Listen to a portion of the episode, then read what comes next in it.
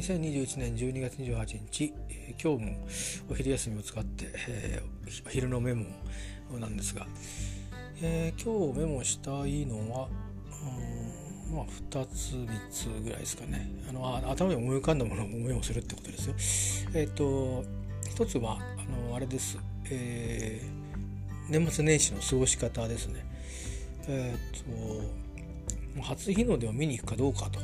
いうことと三浦に年越すで年越すかどうかっていうのを天候で考えるというふうに思ってたんですけど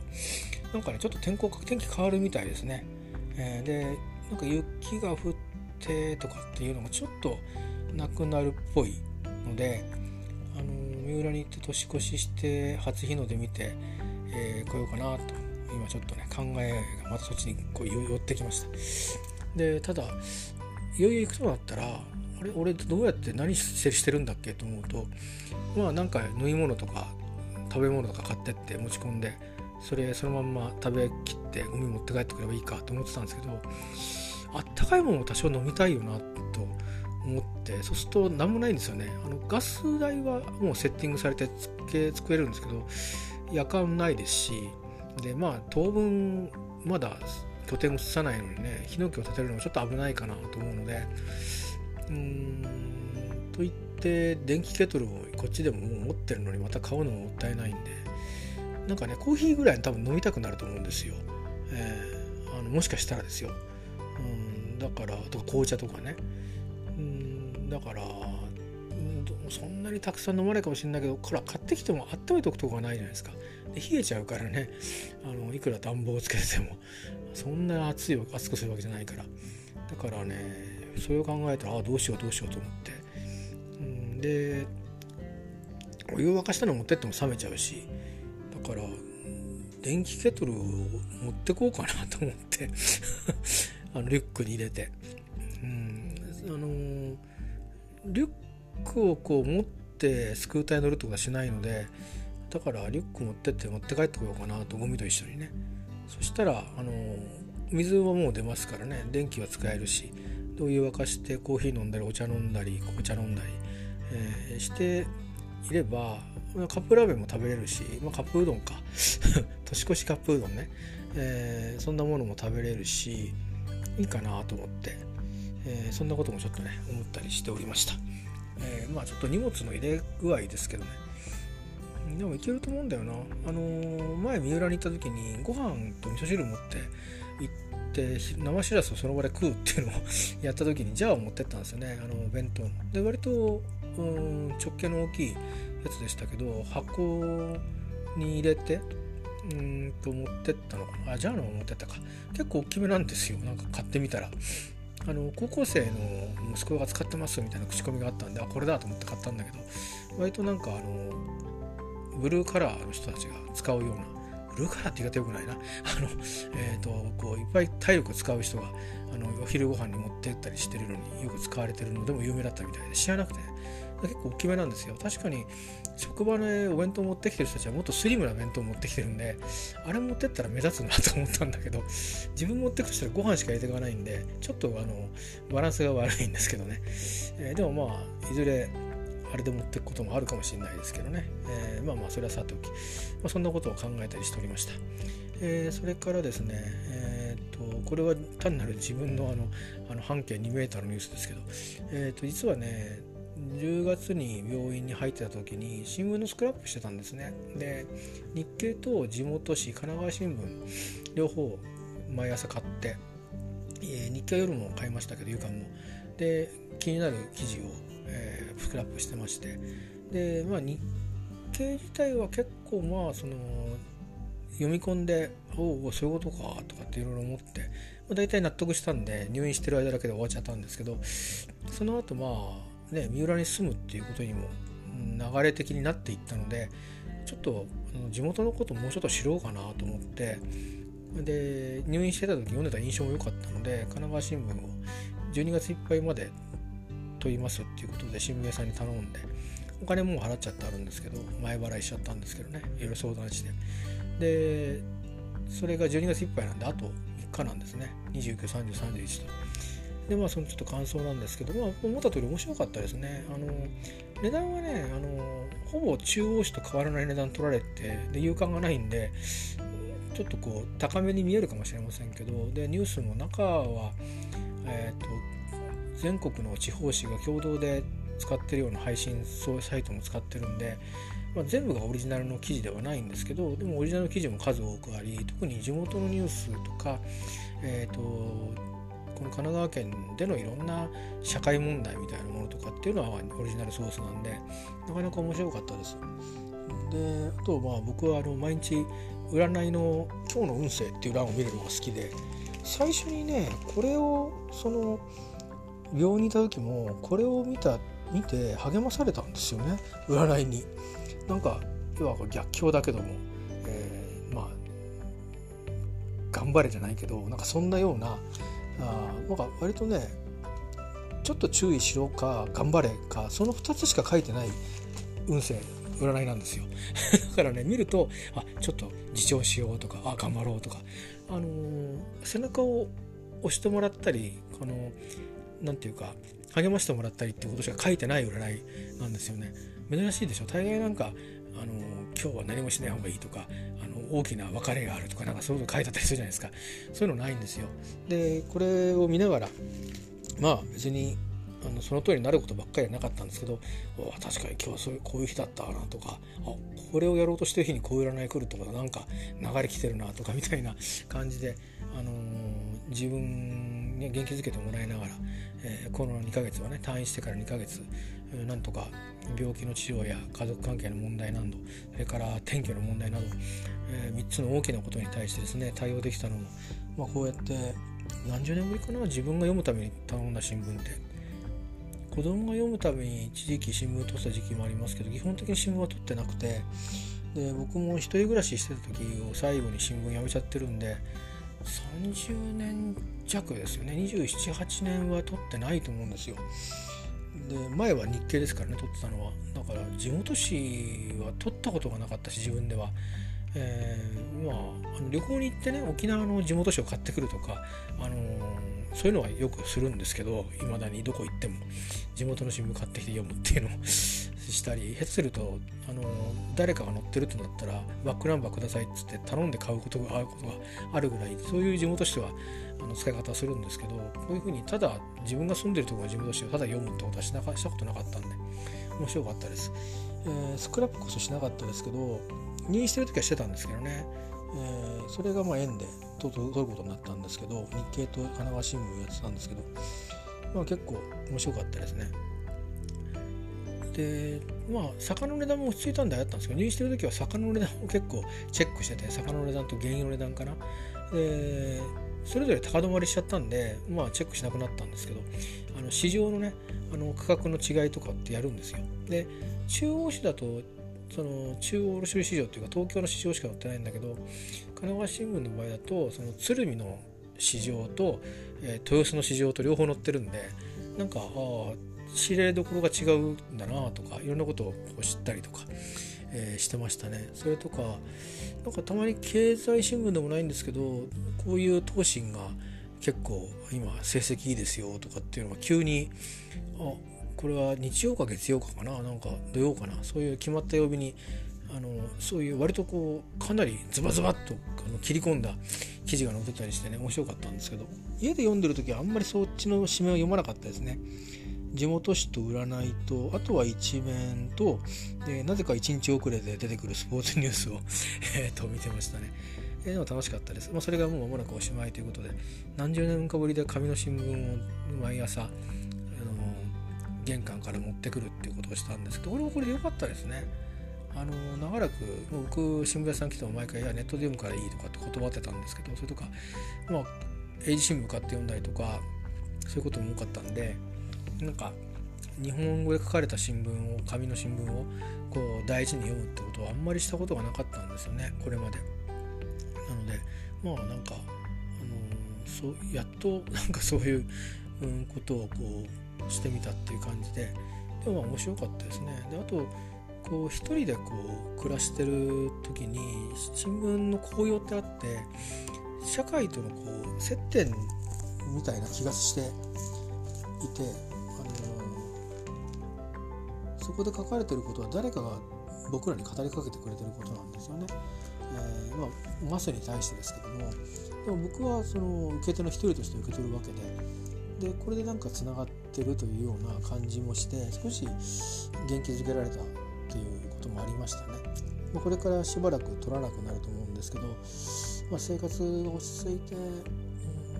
新聞取れる程度の余裕が作れたら、まあ、また取ってみてもいいかなとは思ってます。まああのー、少し先ですね夏を過ぎて秋になるぐらいまで生活してみて、あのー、いろいろねあのお金は少しでもちょっと蓄えをしていきたいかったりそれからまあそもそもね毎日の日々のデイリーライフを回していくお金が少しでもあった方がいいっていう生活になるかもしれないしちょっとま余裕があったらまたね、あのー、撮ってみたいなと思いますけど一旦はここまでということでそれも12月でおしまいということでございまして、えー、まあで新聞紙はね貯めといたんですよ。あの新聞取らなくなるけど新聞紙って意外と油捨てる時とか引っ越しとかでもやっぱり油吸わせるとかねそういうのに使ったりしますから、うん、新しいうちでは石油を扱ったりはしないので、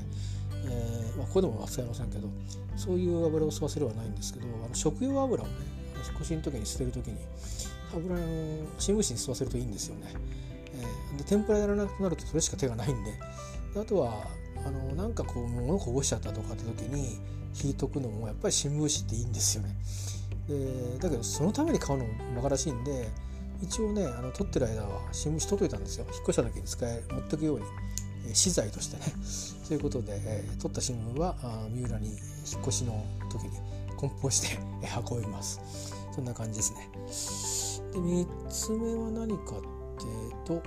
あそうそう。で神奈川新聞撮ったのは撮って、まあ、次どうするか分かんないんですけど、えーと、新しいうちの方にはですね、えー、神奈川新聞の富士山カレンダーをかけることになっております。えー、どこにかけようかなと思ってなんか吊るす板みたいのが壁についてるんでそこに吊るそうかなと思ってるんですけど、えー、いろんな神奈川のいろんなところから撮ったまあ多分ここは富士山の名所見るのいいよっていう場所から撮ったあ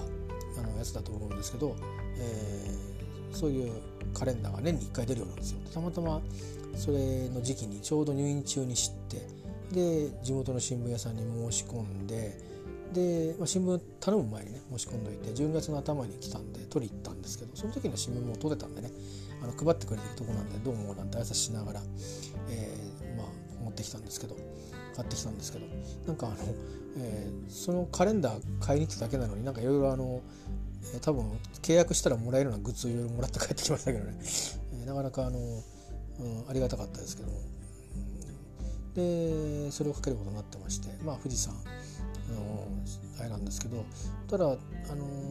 部屋探しの時前もちょっとポッドキャストで喋ったんですけどでツイートも散々してるんですけど部屋探ししてる時には全然重視してなかったしあのどどどうでもよかったことなんですけどあの部屋の準備に行くにつれこうまあシャッター下ろしてあるんですよ。シャッターガーッとこう上げるんでちょっと重いんですけど上げると今冬の時期だからだと思うんですけどね富士山が見えるんですよ。あのベランダから。でベランダからって正確には窓閉めてても部屋の中から見えるんです。部屋に入ると富士山が見えると。真ん前に富士山があるんですね。でその距離が距離ですから超巨大には見えないですけど、まあ、いろんなその、まあ、畑があったりああの伊豆の付け根の辺りか箱根の山が見えたりっていうような風景が見えるんですね。近くの家の他に。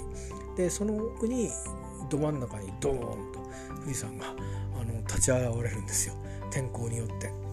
で最初に内覧した時は10月の終わりだったんですけどその時に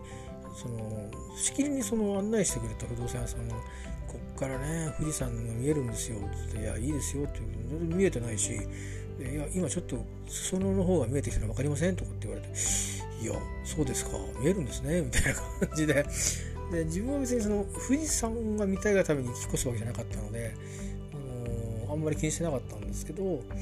でもまあ見えるのかと、まあ、あれだけ言ってるんだから見えるのかと。どうなんだろうなってそういう特に特別に楽しみにするわけでもなく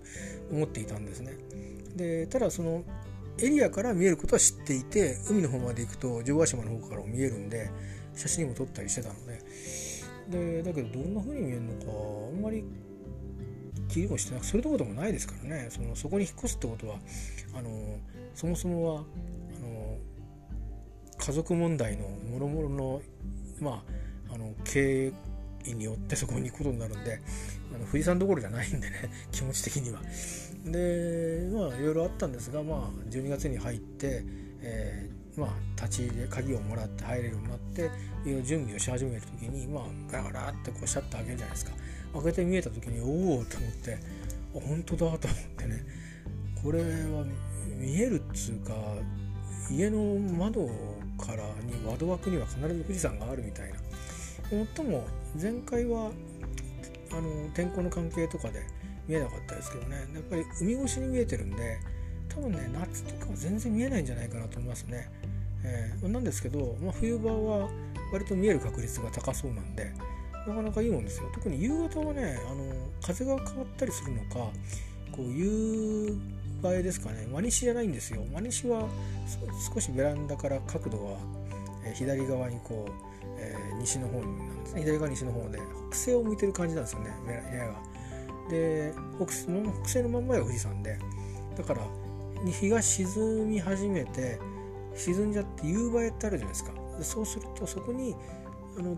昼間見えなかった場合でも夜になると夕夕映えになるとくっきりこう黒い富士山がウェッとこう現れたりするんですよね。おおみたいな。だから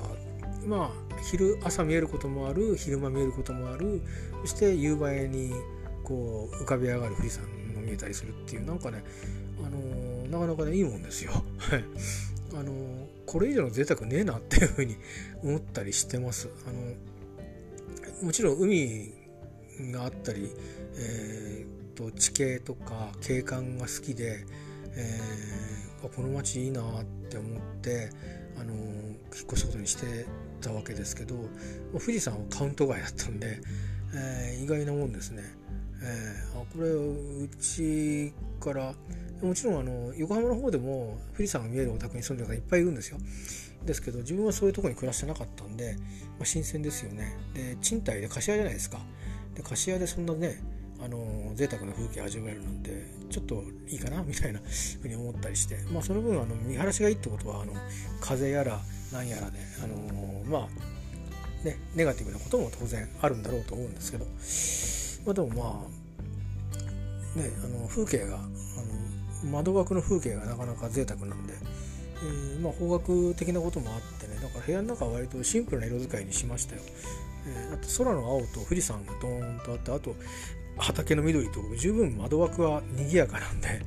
あのだから部屋のカーテンの色とか家具の色とかはもう基本的にナチュラルなものだけにしましたね。今の部屋は割と街中で暮らしてるってこともあってまあビタミンカラーみたいな色を使ってることが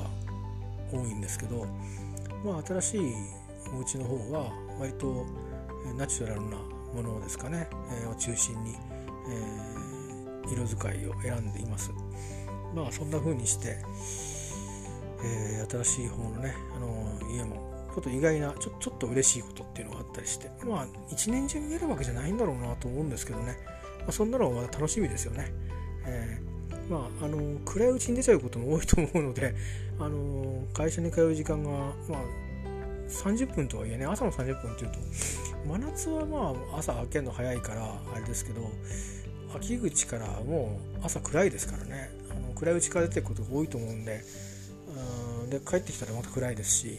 土日しかあの窓からの景色を見たりつまりシャッターを開けることもしないまま終わっちゃうことも多いと思うんで、まあ、あの防犯のためにあの必ず帰ってくるって時にはあの、えー、開けていくこともあるかもしれないですけど急にね爆弾低気圧とかなんとかっていうのが来たりするとあのガラス破っちゃったりするといけないんで多分いる家にいる時しかシャッター開けないと思うんでねそうすると開けないでって言っちゃうから風景を見ないで行っちゃうことも多いと思うんで。まあそれ考えるとまあ土日の楽しみですかね、まあ、そんな感じで、えー、そういえばということで ちょっとあの神奈川新聞つながり富士山つながりのあの実はあのそんなようなおまけもついてきましたということで。さてとそろそろまた仕事に戻ろうかと思います。えー、まああのそんなことで年末押し迫ってきまして今日終わるとあと2日働いて明日は出社出勤ですね。東京に行ってこようと思います。なので今日は早く寝てで明後日家仕事で、えー、仕事を納めと。で4日したらすぐまた仕事なんで、えーえー、ですけどまああの来年もねあのいろいろと、うん、地味にあの仕事の方もいろいろあるんですけどまあ馴染んでね、えー、やっていきたいなと思います。おそらく1年後には全く違うことをしてるたり違う思いでいる自分がいると思うんで、えー、あんまりいろんなことを考えすぎないでね、えー、まあましてや今度は身分も変わ途中での途中から身分も変わるんで、えー、その何て言うのかなしっかりと自分の持ってるものは還元して、えー、それから誰かが困っていた時に建設的なサポートを、えー、建設的に献身的にサポートしていくと、えー、いうことだったり、うん、まああの何ですかね、えー、ユーティリティとしてもあの自分のできる範囲でねユーティリティとしていろいろ動くとあいうことにもしていくってことになるんで、あの死の後の言わずに、えー、とにかく、えー、チームとかあみんなが取っ組んでる仕事とかに、えー、関わってポジティブなね、えー、関わり方を、えー、知っていったりポジティブなあ成果を提供していくということをねしていくんで、まあ、死の後の言わずにやっていくっていうことしかないと思うので、まあ、あんまり思い悩んだりせずね、えー、もちろん相談とかするんですけどちょっとこれまでとはちょっと気持ちも違うんじゃないかなと思うんでね、えー、心機一転で仕事には向き合いたいなと思いますけどね、まあ、そうやってあの生活の糧を得ていきたいなと思っております。さて、えー、ではまた仕事が終わって寝る前にまたちょっと出てくるかもしれませんが、えー、いうことで今日は早く寝なくちゃいけないからね。あの昨日みたいな遅い時間にあのポッドキャストしないようにしたいと思いますが以上でございます、えー、皆さんもあと、えー、これからね、えー、仕事をされて、まあ、家に疲れたり、えー、今日は仕事納めって方もいらっしゃるんじゃないかなと思いますけど、えー、気をつけて、えー、お家まで戻ってください。以上です。